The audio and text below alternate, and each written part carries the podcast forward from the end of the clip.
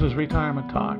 I'm Del Lowry. Today's program deals with an exploration of retiring at the same time as your spouse or partner.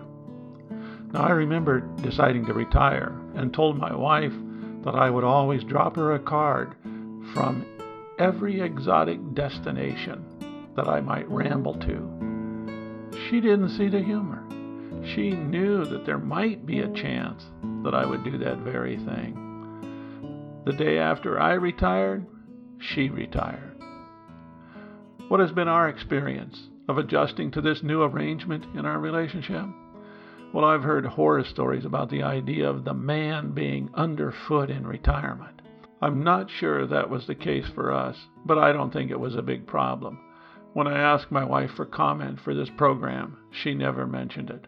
So I guess I wasn't underfoot. We each found things to fill up our hours without interfering with each other, and many times we worked together. In the mornings, we each went to our personal stations.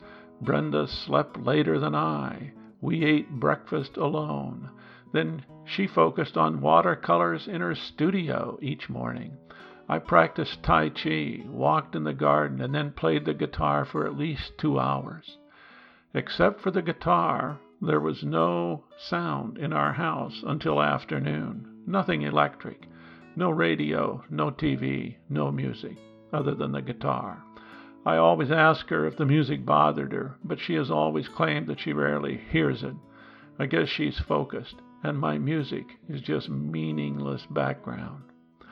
A little side note here about the lack of electronic stuff coming into the house before noon. We found it very refreshing to save all political chicanery, airplane crashes, murders, fires, and other crashes and wars for later in the day, usually presented to us in the print media. I could never figure out why people listen to the news in the morning.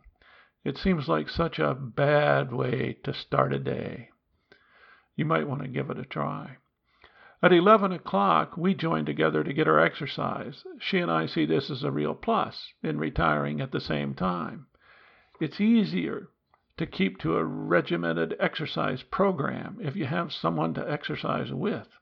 We would ski, play racquetball, run, ride our bicycles, lift weights, or just go for a fast walk. We're to lunchtime without getting into each other's way. It's worked this way for 31 years and counting.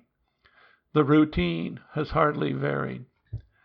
In the afternoons we would again pursue our own particular interest, whatever that might be, or we might join together in some project around the house or in the community. We might work on a woodworking project, building a greenhouse, a table, a deck, or an addition to our house. She might go shopping, gardening, or run errands.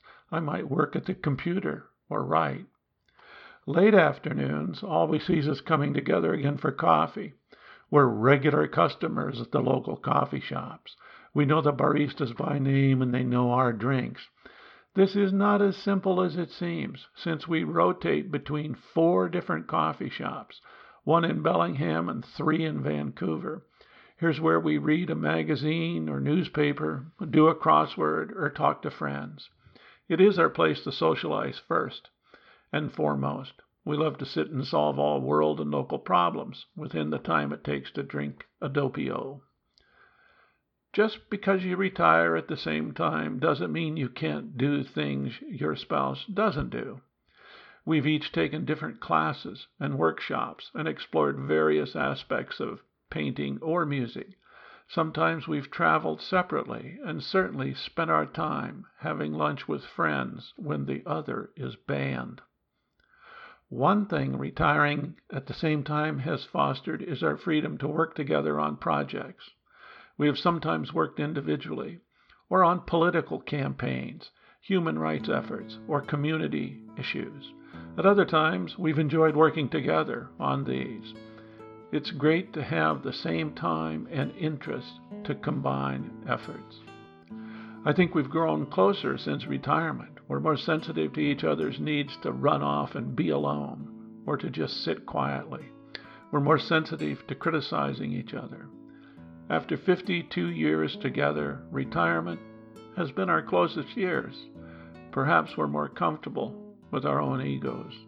We're more assured of our place in the universe, and we're more aware of the importance of each of us to each other.